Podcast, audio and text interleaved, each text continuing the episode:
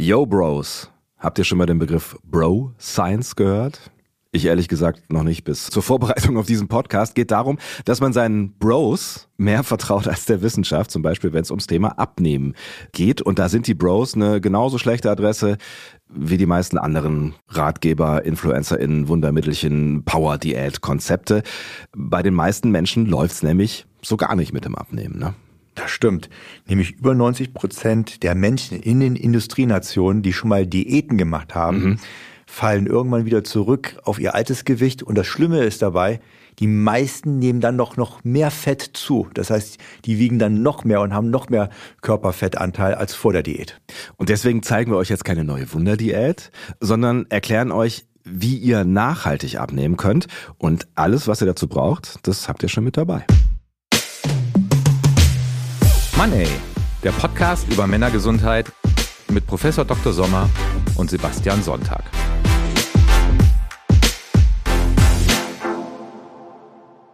Da sind wir wieder. Mir gegenüber sitzt der Professor für Männergesundheit, Dr. Frank Sommer. Ja, seien Sie herzlich gegrüßt, lieber Herr Sonntag. Heute sprechen wir über Dennis. Den Namen haben wir uns ausgedacht. Der Fall ist aber ein echter. Dennis ist 36 Jahre alt und der ist zu Ihnen gekommen, weil es mit dem Abnehmen nicht läuft. Genau so ist es. Also, der sitzt bei mir im Sprechzimmer ja. und berichtet mir schon, seit seinem 22. Lebensjahr hat er schon etliche Diäten durchgemacht. Ja, nochmal kurz Klammer auf, ich habe gerade gesagt, 36 ist er. Also das mhm. sind wahrscheinlich eine ganze Menge Diäten gewesen. Genau so ist es. Also schon 14 Jahre hat er hinter sich. Und insbesondere die Sommerzeit hat ihn immer sehr fasziniert. Mhm. Weil klar, da möchte er gerne am Pool sein, beziehungsweise mal in den Sommerurlaub fahren, in Badehose, sich ja. präsentieren am Strand. Wird ja einem auch durch die Medien häufig so suggeriert, dass man ja auch ein bisschen sportlicher aussehen darf. Genau, und gerade ne, wenn man dann so irgendwie im Strandsetting unterwegs ist, dann möchte man natürlich auch irgendwie. Über die Sinnhaftigkeit können wir ja gleich noch sprechen, was diese Idealbilder angeht, aber der Wunsch ist klar. Und es funktioniert nicht so richtig. Und es funktioniert nicht so richtig. Also man darf erwähnen, er hat das schon mal häufiger geschafft, hat er gesagt. Ja. ja er erwähnt das so, im Sommer habe ich mich dann in Shape gebracht, aber dann äh, zur Winterzeit hat er dann wieder 10, 15 und das letzte Mal sogar fast 20 Kilo mehr an Fett zugenommen. Warum passiert das eigentlich, dass man zuerst abnimmt, also dann erfolgreich abnimmt und dann hinterher möglicherweise, wenn es dann nicht mehr läuft mit dem Lifestyle oder wenn man halt die Diät nicht mehr durchhält, dann sogar noch mehr zunimmt als vorher. Also erstmal ist ein wichtiger Punkt, wo Sie gesagt haben, wenn man das nicht mit den Diäten durchhält und mit dem Lifestyle, ja. genauso ist es nämlich, wenn man da so kurzfristige Ziele hat, sage ich mal jetzt in zehn Wochen Strandfigur haben, ja. dann ist man ja wirklich sehr motiviert. Es gibt Leute, die zählen Kilokalorien, dann gehen sie joggen mhm. oder ins Gym, also machen mehr körperliche Aktivität, achten auf alles, dann schafft man es kurzfristig eben abzunehmen. Auch, auch in so kurzer Zeit kann es funktionieren. Auch ja. in so ja. kurzer Zeit kann es funktionieren, ob das nun gesund ist oder nicht. Klar, können wir natürlich sofort verraten. Ja, Spoiler, nein. Aber aus gesundheitlichen Aspekten ist natürlich was Langfristiges viel, viel besser für den Körper. Mhm. Aber Sie haben ja nach dem Grund gefragt und der Grund ist dann, man nimmt kurzfristig so ab. Ja. Der Körper kennt das ja nicht und der glaubt, ich habe Hungersnot. Und was passiert? Spätestens dann, wenn er dann irgendwelche Nahrungsprodukte angeboten kriegt, denkt er, boah, ich muss mich vorbereiten für die nächste Hungersnot. Ich muss meine Fettreserven aufbauen, weil dann kann es mir wieder schlecht gehen. Das heißt, die Diät sorgt im Prinzip dafür, dass wir den äh, Körper in Alarmbereitschaft äh, versetzen und der wiederum sorgt dann dafür, dass wir am Ende mehr zunehmen, als wir vorher gewogen haben. Genau so ist es. Und wissen Sie was, was ich manchmal sage, hm? traue ich mich gar nicht hier in der Öffentlichkeit zu sagen, das sage ich nur zu meinen Patienten. Wir sind ja unter uns. Und dann ist gut. Diese Diäten sind teilweise daran schuld, dass wir in den Industrienationen so viel adipöse Menschen haben. Hm. Und das ist ganz schön verrückt, ne? Den Satz muss man sich mal durch den Kopf gehen lassen. Mhm. Kommen wir zu Dennis. Was haben Sie mit Dennis gemacht? Also auch hier ist das Gespräch immer ganz entscheidend am Anfang und wie gesagt, er hat das erwähnt, dass er es auch teilweise geschafft hatte, eben schon in den letzten 14 Jahren ab und zu mal so seine Wunschfigur zu haben, mhm. aber jetzt eben aktuell fast 20 Kilo mehr auf den Rippen hat, schon krass, wie sonst. Ja. Und er meinte, boah, fast jedes Jahr macht er irgendeine Diät, irgendein Programm, liest dann irgendetwas Neues in der Zeitung oder folgt einem YouTuber, mhm. was ja kurzfristig meistens bei ihm auch erfolgreich gewesen ist, aber wie man sieht, langfristig im Desaster endet. Was das auch für ein Stress sein muss. Also jetzt mal abgesehen, dass es für den Körper sicherlich auch nicht gesund ist, dass es die ganze Zeit rauf und runter geht mit dem Gewicht, ne? aber was das auch vom Kopf her für eine Belastung sein muss. Ne? Wenn man es immer wieder schafft und denkt so jetzt und dann wieder nicht und dann wieder. Es ist ja schon krass, dass das überhaupt so lange durchzieht. Ne? Ganz super, was Sie gerade sagen. Mhm. Ich habe da manchmal Patienten und so ging es ihm jetzt auch, ging es Dennis auch, der zweifelt dann an sich selber. Mhm. Dann fängt man an, an sich selber zu zweifeln das werde ich nie schaffen. Ja. Ich habe das ja schon etliche Male gemacht und schon wieder habe ich versagt. Also das sagt einem auch das Unterbewusstsein.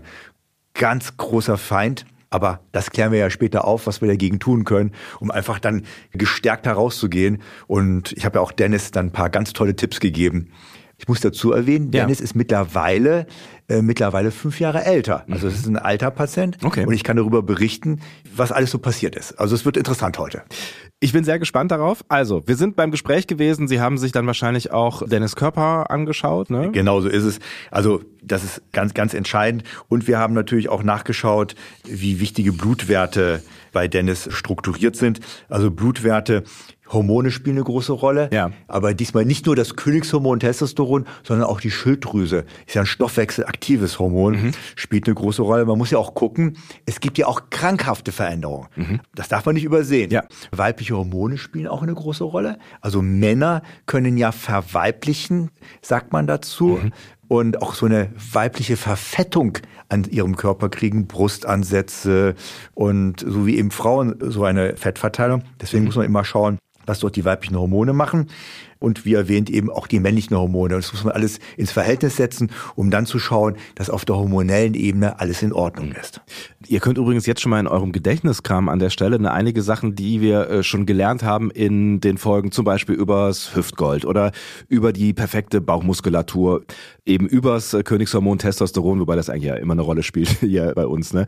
Aber auch jetzt in der Folge Sport und Fitness, all das wird heute auch wieder ein Stück weit eine Rolle spielen. Aber wenn wir gerade schon bei den Hormonen sind, vielleicht erklären wir noch mal gerade ganz kurz, warum spielen die überhaupt eine Rolle beim Ab- oder beim Zunehmen? Vielleicht sage ich eine langfristige Studie. Ja. Und in der langfristigen Studie gab es Männer, die einen schlechten Testosteronwert hatten. Die wurden verglichen mit Männern, die auch einen schlechten Testosteronwert haben. Und beide Gruppen waren adipös, also hatten einen erhöhten Bauchumfang. Mhm. Und die eine Gruppe hat man dafür gesorgt, dass der Testosteronwert wieder im Normbereich lag. Und dann hat man über die Jahre gesehen, diese Studie ging über zwölf Jahre ja. und da hat man sich angeschaut, wie viel Muskulatur in diesen zwölf Jahren zugenommen worden ist. Und je nach Person, die man sich angeschaut hat, sind fünf bis sechs Kilo an Muskulatur zusätzlich aufgetreten, ohne Lifestyle verändernde Maßnahmen. Also die haben ihren Lebensstil so weitergeführt. Und das Fettgewebe hat zwischen sieben und acht Kilo bei jeder Person zusätzlich noch abgenommen. Krass. Die eben in dieser Testosterongruppe gewesen sind. Und in der anderen Gruppe, in der Vergleichsgruppe, die nichts gemacht hatte und ihren Lebensstil weiter so führte und schlechte Testosteronwerte hatten, die haben weiter an Muskulatur verloren und an Fett weiterhin zugenommen. Das heißt, Testosteron kann da eine wichtige Stellschraube sein. Kann eine wichtige Stellschraube sein. Genau deswegen ist es auch wichtig, weil wenn man lebensstilverändernde Maßnahmen zusätzlich noch durchführt, ja. braucht man eben Testosteron für die Regeneration nach dem Sport, zum Muskelaufbau. Und wir wissen ja, dass Muskulatur den Grundumsatz des Körpers grundsätzlich erhöht. Mhm. Habe ich mehr Muskulatur, verbrenne ich, ohne mich mehr zu bewegen, mehr Energie. Mhm. Und dementsprechend auch, je nachdem, wie viel ich esse, meine Fettpölzerchen. Also kann man schon mal festhalten, ne? Hormone spielen eine wichtige Rolle, deswegen haben sie die untersucht. War da irgendwas auffällig bei Dennis? Hat er gesundheitliche Probleme in irgendeiner nee, Weise? Der hatte keine gesundheitlichen Probleme gehabt, aber bei ihm war Testosteron nicht positiv. Das liegt aber daran, also nicht im guten Bereich. Ja. Das lag daran, ich hatte ja erwähnt, er hat fast 20 Kilo zugenommen. Unter anderem verstoffwechselte er in seinem Fettgewebe in seinem Fettgewebe hinter der Bauchmuskulatur, also im viszeralen Fettgewebe, verstoffwechselte er Testosteron in Östradiol in weibliche Hormone. Mhm. Und das ist natürlich noch gefährlicher, wie ich meine, weibliche Brüste, Gynäkomastie-Ansätze zu haben mhm. und dann noch eine Umverteilung des Fettes in weiblicher Form. Das ist ja für einen Mann nicht gerade so super toll. Mhm. Das heißt, das haben Sie schon mal herausgefunden. Gab es sonst irgendwelche Ergebnisse, die eine Rolle spielen bei Ihrer ersten Untersuchung? Nein, wir haben den körperlich untersucht, ja. auch Ultraschall gemacht, Nebennieren werden angeschaut, der Bauchraum wird angeschaut, ob auch eine Fettleber schon vorhanden ist und all sowas. Das sah alles ganz, ganz gut aus. Mhm. Ja. Aber etwas, was man eben nicht sieht, den Kopf. Und auf den kommen wir jetzt gleich. Ich würde vorher gerne noch einmal kurz mit Ihnen drüber sprechen, warum man in so einem Fall nicht vielleicht auch sagen könnte, na ja, dann wiegt Dennis halt jetzt 20 Kilo mehr. Ne, wenn wir gerade über den mhm. Kopf reden, ne, dann muss er vielleicht sein Idealbild von sich selber so ein bisschen in eine andere Richtung bewegen. Mhm. Aber das ist ja auch was, was die Gesellschaft uns vorgibt. Ne? Das ist die Werbung, haben Sie eben gesagt. Das sind halt Bilder, die wir irgendwie sehen, dass wir glauben, dass wir so aussehen müssen. Könnte man aus Ihrer Perspektive nicht sagen, okay, naja, Dennis, du wiegst jetzt halt 20 Kilo mehr, lass es einfach mit den Diäten? Guter Ansatz ich mhm. sage es ein bisschen ironisch, ja. guter Ansatz. Es gibt so einen Slogan in der Bevölkerung teilweise, der heißt Fett ist schick. ja. Und sie lachen darüber. Ja. Die Polizei, die Polizei hasst diesen Slogan, weil wenn Sie ein Polizeianwärter sind, müssen Sie nicht nur einen schriftlichen, geistigen Test bestehen, mhm. Sie müssen auch einen körperlichen Fitnesstest bestehen. Und die haben ein Problem die finden kaum noch Leute, die diesen Fitnesstest bestehen, den man vor 20, 30 Jahren gut bestanden hat. Ja. Die haben den also nicht erhöht, den Fitnesstest. Die Menschen bringen heutzutage in dem gleichen Alter nicht mehr diese körperlichen Leistungen, weil sie halt adipöser sind, mhm. also zu fettleibig geworden sind. Und jetzt kommt's, aber nicht nur wegen dem Polizeitest, ja. sondern eben aus gesundheitlichen Aspekten. Was passiert denn, wenn man adipöser ist? Mhm. In der Regel entwickelt man zuerst ein sogenanntes metabolisches Syndrom. Metabolik heißt, es sind Stoffwechselprozesse, die negativ sind. Mhm. Daraus entwickelt sich dann meistens ein Diabetes, also eine Zuckererkrankung. Zuckererkrankungen schädigen Nerven, schädigen Blutgefäße, um ein paar Beispiele zu nennen. Mhm. Blutgefäße sind wichtig für die Herzdurchblutung, für die Kopfdurchblutung. Brauche ich nicht auszumalen, was dann passiert.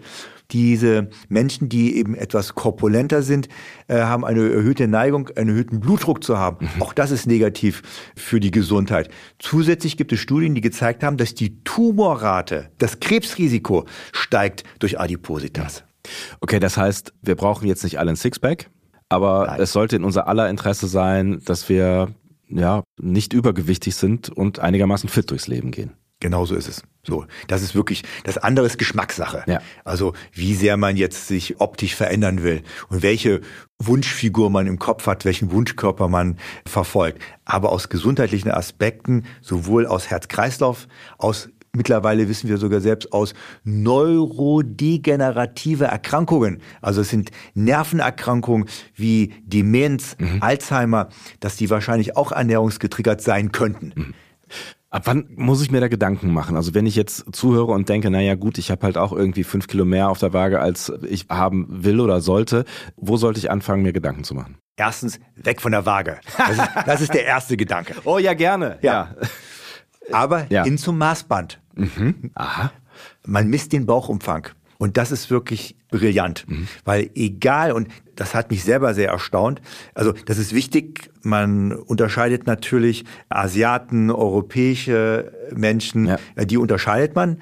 Da gibt es unterschiedliche Cut-off-Werte, mhm. aber USA und hier in Europa, also so Pi mal Daumen der Bauchumfang sollte nicht mehr als 96, 98 Zentimeter sein. Da mhm. kommt man so langsam in so einen Graubereich rein, der es kritisch macht. Ab 102 ist man in einem richtig kritischen Bereich. Mhm. Viele Leute kennen ihren Bauchumfang, weil sie den Gürtel vielleicht gekauft haben, beziehungsweise von ihrer Hose das wissen. Dann weiß man ungefähr Bescheid, mhm. wo man lokalisiert ist. Und wenn der Bauchumfang über, spätestens wenn er über 102 Zentimeter ist, hat man mit signifikanten gesundheitlichen Veränderungen zu rechnen, langfristig.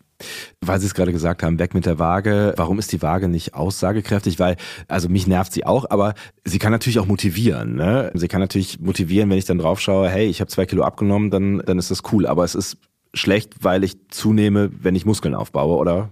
Erstmal, weil wenn ich Muskeln aufbaue, ja. es kann sogar passieren am Anfang, wenn ich mich entscheide, ein körperliches Training zu machen, ich habe einen guten Testosteronhaushalt, dass ich sogar zunehme. Also stellen Sie sich mal vor, Sie achten auf Ihre Ernährung, mhm. machen Sport und die Waage zeigt, Sie nehmen zu. Mhm. Ja, schrecklich. Also es ist ja, auf jeden Fall, das ist fürchterlich. Fürchterlich. Ja. Aber vielleicht haben Sie an Muskulatur zugenommen. So, das ist erstmal so der erste Punkt. Der zweite Punkt ist, ich kann ganz schnell zwei, drei Kilo abnehmen innerhalb von 24 bis 48 Stunden. Alleine durch Flüssigkeitsverlust. Mhm. Ja, ich meine, das machen ja übrigens, wer einen Wettkampf macht, also Wettkämpfer, Sportler, ja. die Leistungssportler sind, die zu einem Wettkampftag ein gewisses Gewicht haben müssen, die schaffen es ja innerhalb von 24, 48 Stunden mehrere Kilo zu verlieren. Abgefahren. Ja, das ist übrigens gefährlich, logischerweise. Ja. Aber man weiß ja gar nicht, was man verloren hat. Mhm. Alleine durch Wasser, durch zwei, drei Liter Wasser, was man aus dem Körper rausschwemmt, hat man schon alleine zwei, drei Kilo weniger ja, auf der Waage. Ich nie Gedanken drüber gemacht, aber ja, ist logisch. Und das heißt, lieber die Millimeterchen, die auf dem Maßband dann ja. schmelzen, nehmen, weil die sagen wirklich was aus. Und es ist super, dass Sie sagen Millimeterchen, mhm. weil ein Zentimeter Bauchumfang ist für die meisten, es ist nicht so schnell zu erreichen. Mhm. Das ist schon viel. Ja. Und deswegen ist es wirklich gut, dass man eher im Millimeterbereich ist. Ich weiß, das ist mühsam, mhm. aber im Endeffekt viel sicherer. Und dann weiß man, ach ja, guck mal, ich habe zwar 1,5 Kilo zugenommen, aber der Bauchumfang hat um einen Zentimeter abgenommen. Na super. Mhm. Das heißt, ich habe sogar Muskulatur aufgebaut. Und wie vorhin erwähnt, mein Grundumsatz ist höher. Ich verbrenne sogar selbst in Ruhe mehr Energie. Mhm. Also haben wir das schon mal festgehalten, wie wir da Mindset-mäßig rangehen, weil Mindset und Kopf wird ja heute eine große Rolle spielen. Sie haben wahrscheinlich aber auch mit Dennis sich darüber unterhalten, wie er sich ernährt, weil, ne, also wir wissen, dass er immer wieder Diäten gemacht hat. Wir wissen aber auch, dass er offensichtlich den Lifestyle, der in Diäten empfohlen wird, dann nicht nachhaltig umsetzt, sondern sich wahrscheinlich nicht so wahnsinnig gesund ernährt dann in diesen Zwischenzeiten. Genau so ist es. Mhm. Auch selbst diese Diäten, die er durchgeführt hat, ja habe mir ein paar Protokolle von ihm zeigen lassen. Die waren sehr einseitig, mhm. also aus gesundheitlichen Aspekten so so nicht gesund. Also was wie weil die Kartoffeldiät oder Möhrendiät, was auch immer es da alles gibt, weiß ich nicht. Ja. Mhm. ja. Und das Problem dabei ist, dann kriegen sie ein Mineralstoffdefizit, dann bekommen sie vielleicht auch ein Vitamin D, was auch wichtig ist übrigens, Haushaltsdefizit, dann bekommen sie ein Defizit in den Vitaminen, äh, haben vielleicht Zahnfleischprobleme dadurch. Also diese einseitige Ernährung ist grundsätzlich sehr, sehr schlecht. Mhm. Was man pauschal jemanden empfehlen kann, weil wenn jetzt der Zuhörer hier einen kleinen Tipp haben will, ja. also wir können es vielleicht in den Shownotes erwähnen, dass es verschiedene Arten von Diäten gibt. Diäten meine ich jetzt Ernährungsweisen, ja. also jetzt nicht drauf zu achten. Nicht die Schokoladendiät, nicht die was auch immer, weil, ne, also, ja. ne, was, also da, ja. was ich eher meine, ist so ein nordisches Essverhalten, die mediterrane Ernährung und es gibt viele Studien, die schön zeigen, dass eine mediterrane Ernährung wirklich sehr gut ist. Also man hat zum Beispiel sich die Lebenserwartung angeschaut mhm. in einer US-amerikanischen Studie und hat gesehen,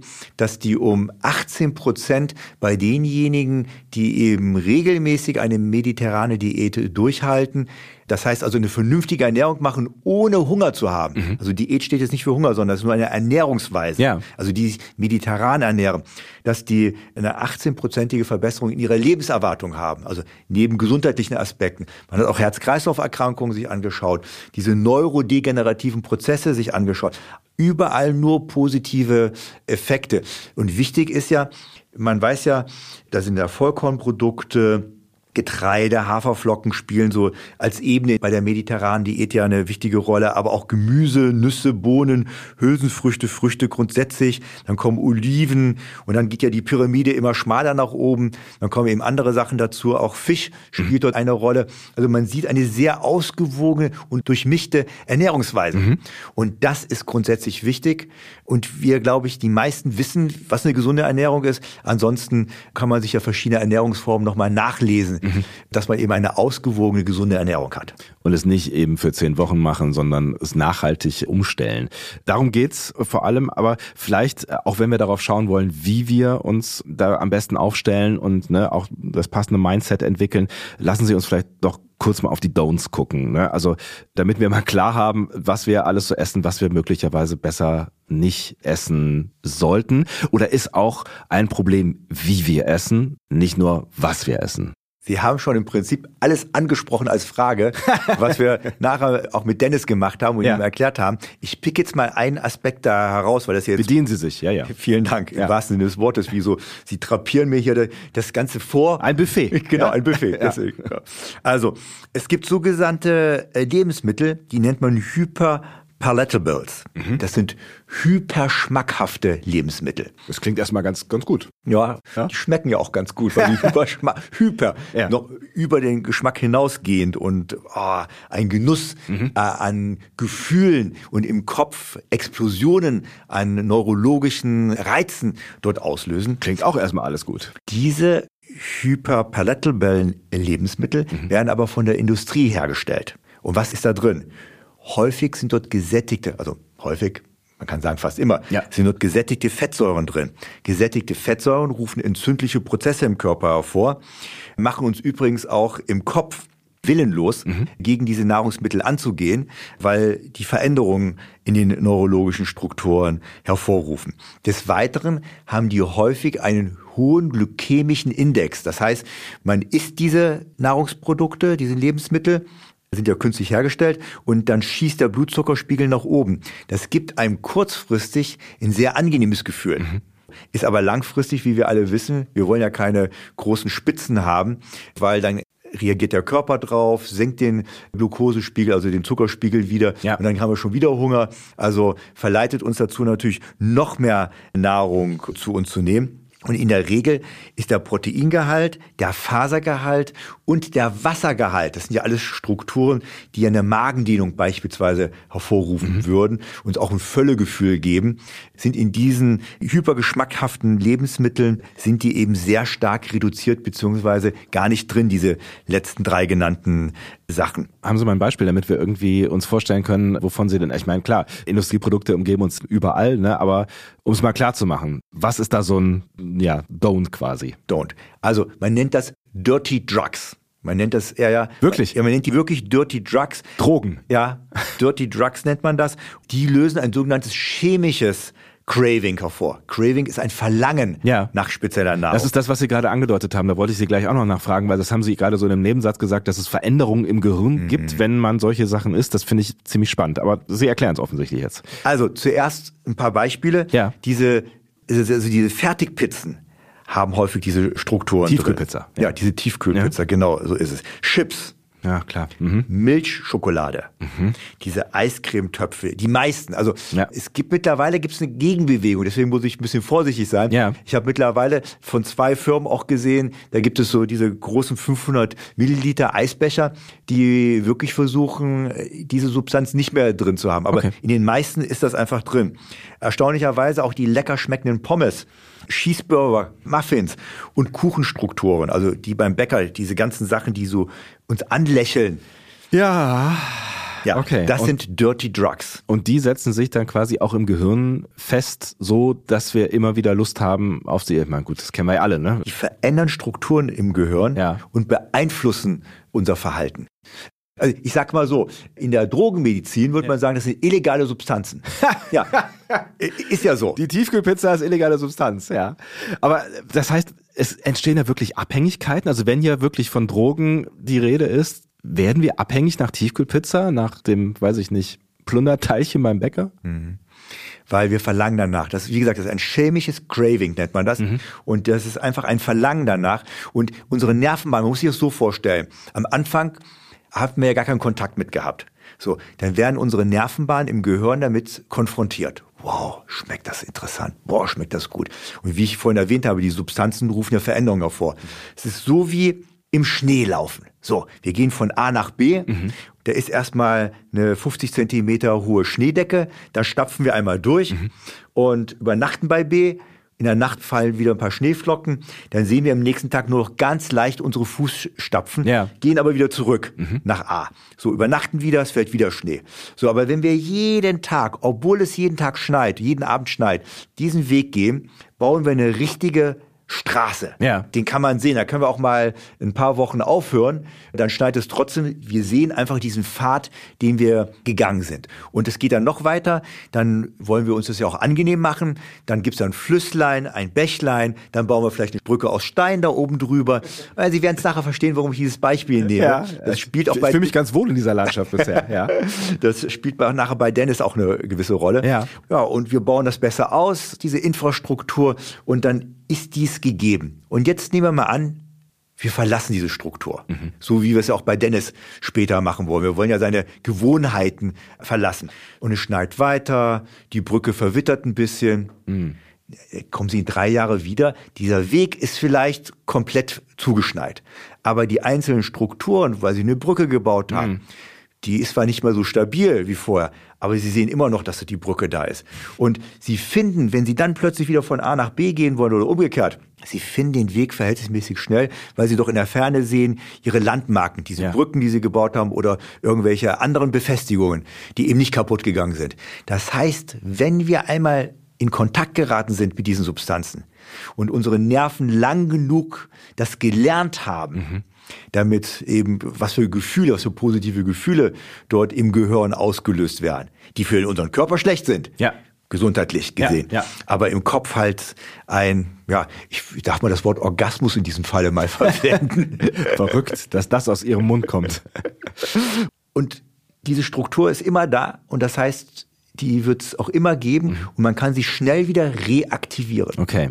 Das heißt, selbst wenn man sich dann anderen Dingen zuwendet, na, man bleibt irgendwie immer gefährdet, ja. Man bleibt gefährdet. Und wie gesagt, wir reden ja gleich über Dennis und sprechen auch über Strategien, die wir ihnen da an die Hand gegeben haben. Mhm. Ernähren wir uns eigentlich heutzutage anders? Also weil Sie jetzt eben speziell von Industrieprodukten gesprochen haben, haben die Industrieprodukte das mit uns gemacht? Ja, ist wirklich so. Mhm. Also wir ernähren uns signifikant anders. Also ich sag mal, vor der industriellen Revolution haben wir uns ganz anders ernährt. Mhm. Waren ja auch im Prinzip fast alles nur Naturprodukte, die wir zu uns genommen haben.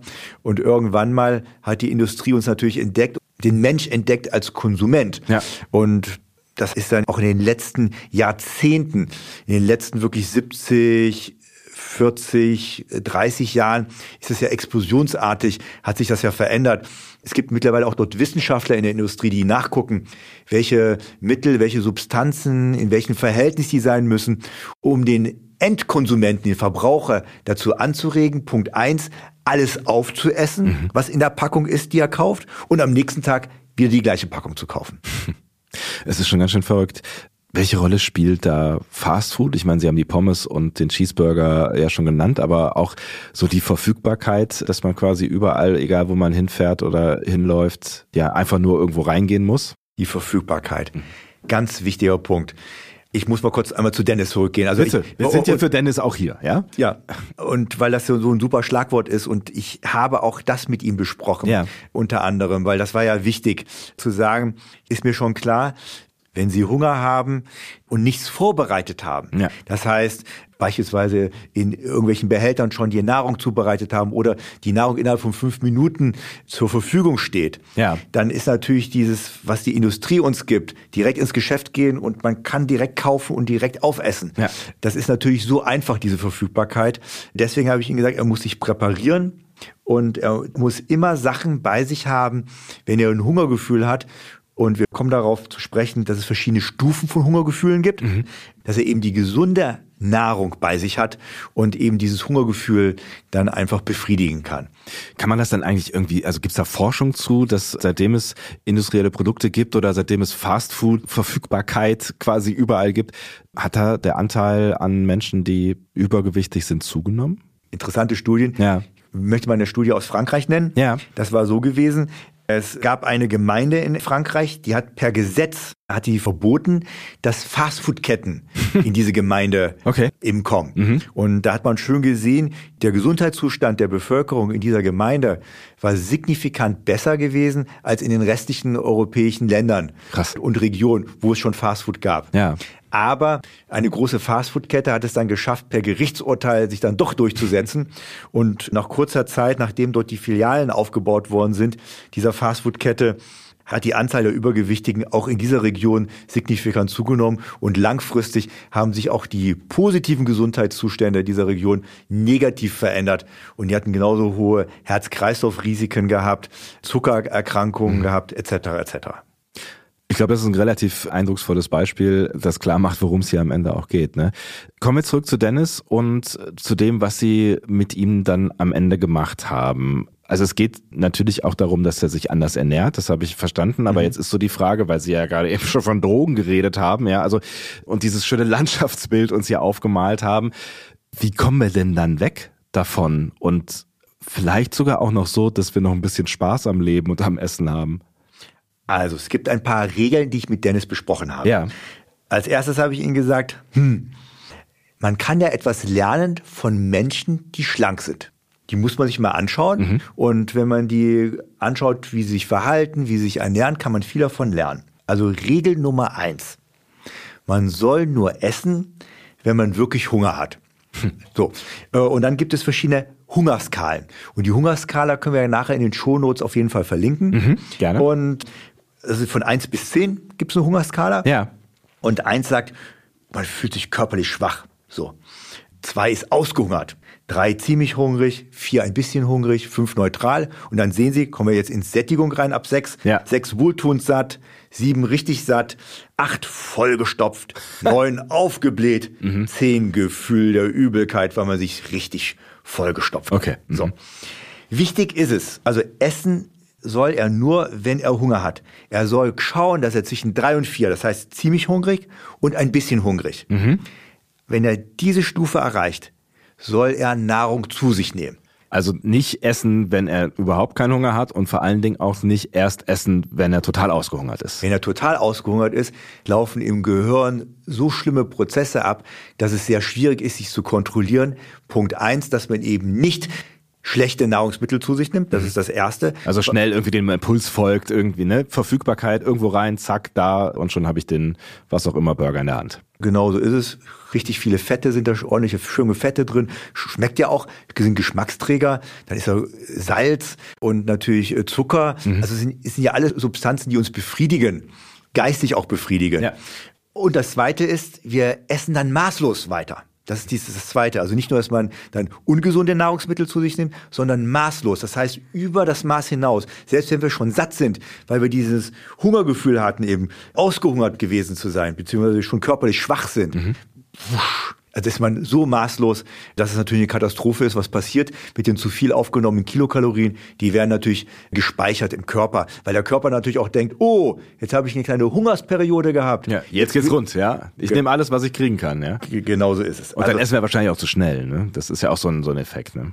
Das gut. Komme ich gleich zu sprechen? Gerne. Das eben das erste war gewesen, nur essen, wenn er Hunger verspürt ja. und essen zu schnell die zweite Regel, die ich ihm mitgegeben habe, er soll bewusst essen und jeden Bissen genießen.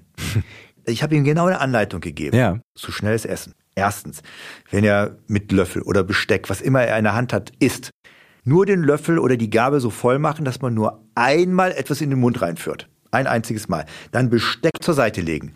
Hände auf den Tisch legen, so lange kauen und spüren, was man kaut. Och, was tut sich da? Hm, oh, schmeckt das lecker. Boah, hier ist eine andere Geschmacksknospe, die gerade aktiviert wird.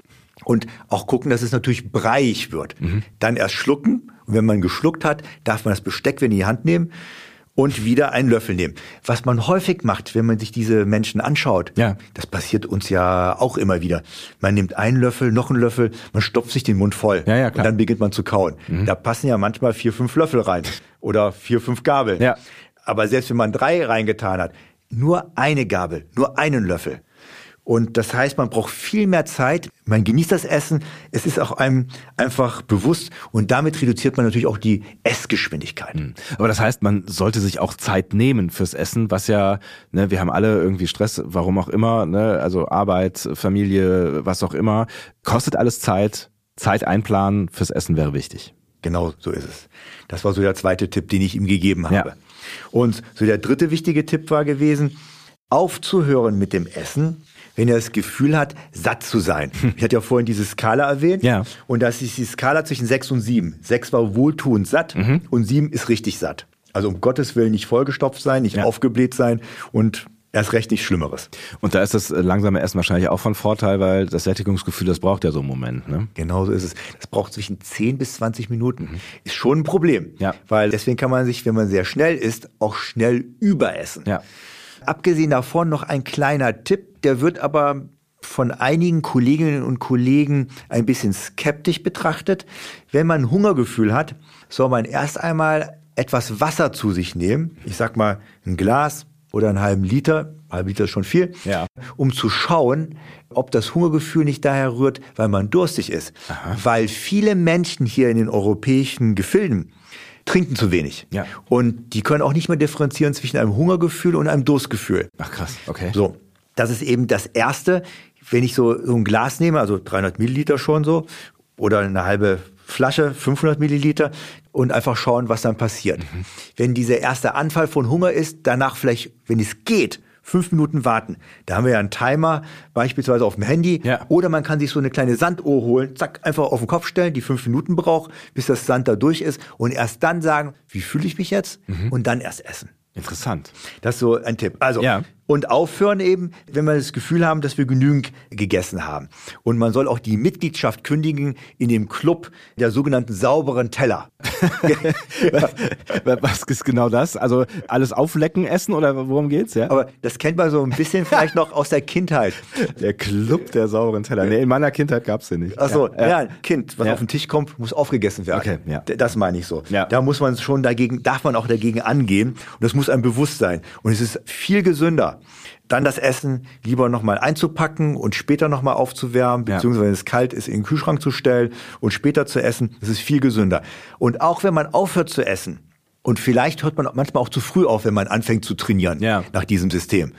Dann ist es in Ordnung, wenn man eine halbe Stunde später merkt oder 40 Minuten später merkt, das war zu wenig, mhm. darf man noch was nachessen. Okay. Mhm. Aber man soll sich einfach Zeit lassen und lieber zu früh aufhören. Mhm. Eben mit dem Essen. Ja weil wir unterm Strich dann ja, die Tendenz haben, zu viel zu essen. Mhm. Genau.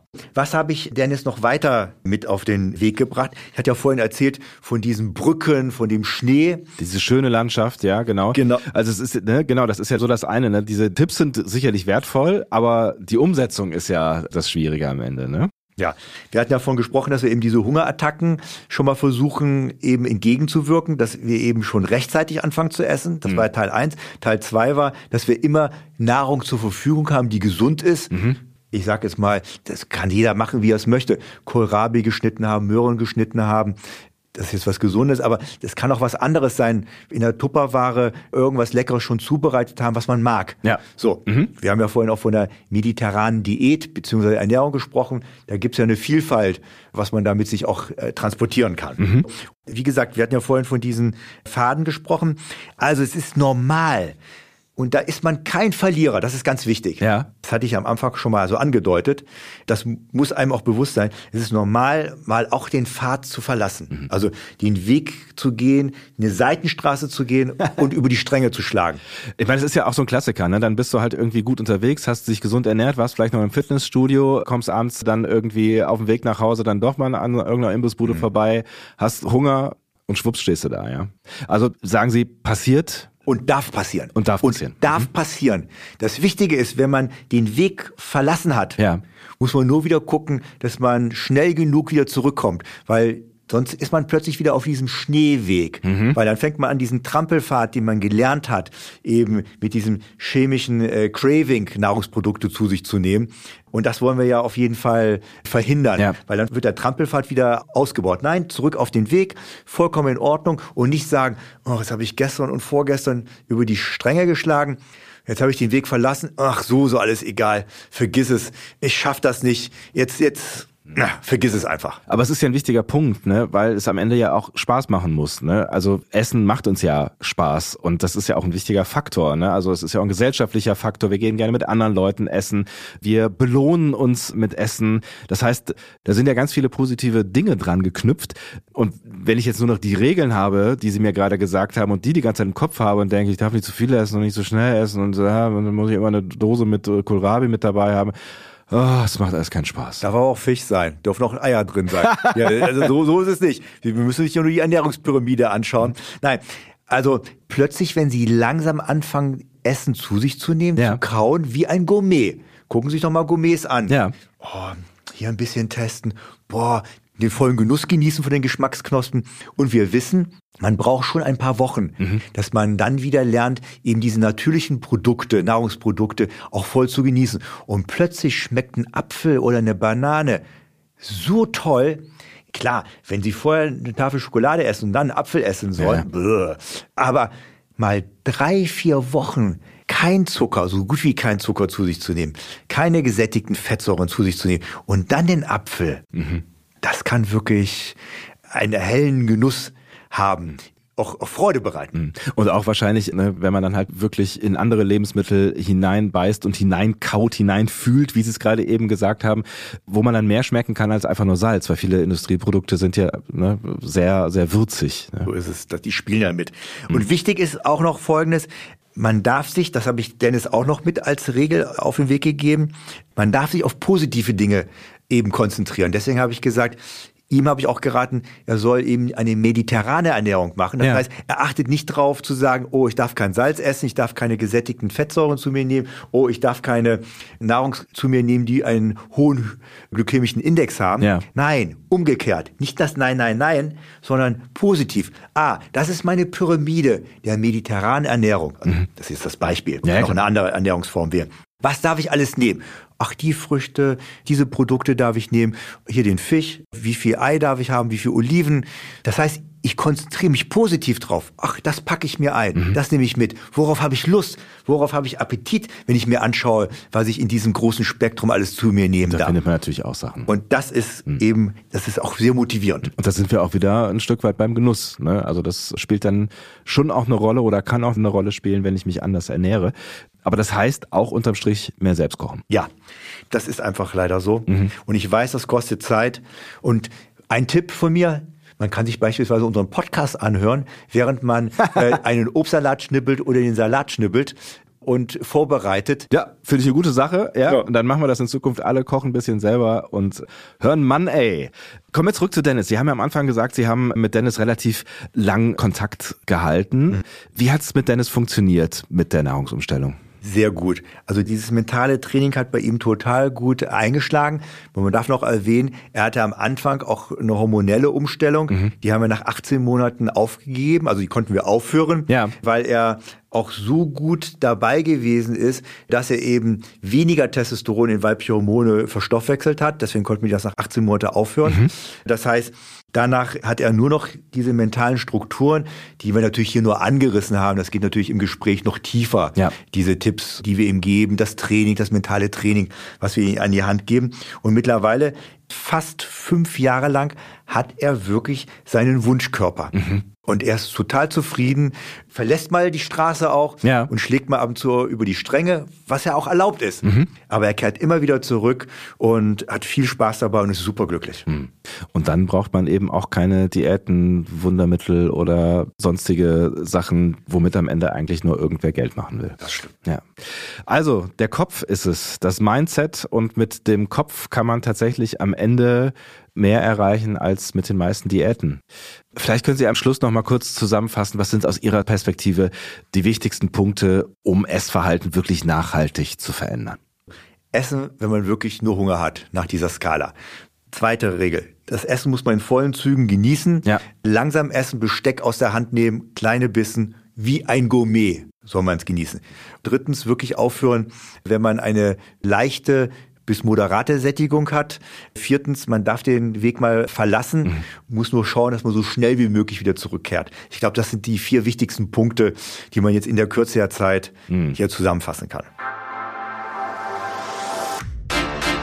In der nächsten Folge reden wir über das Schlafen. Das hat nämlich mehr mit Männergesundheit zu tun, als man so im ersten Moment meinen könnte. Ne? Ja, das stimmt.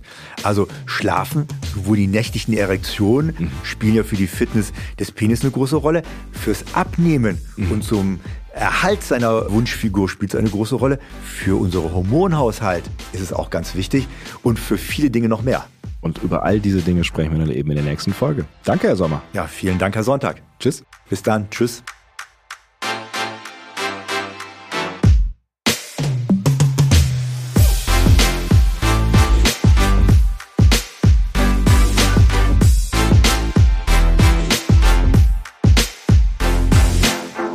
Money ist eine Produktion von Roof Music. Redaktion Matthias Kalle, Ton und Schnitt Henk Heuer, Musik Leon Miller.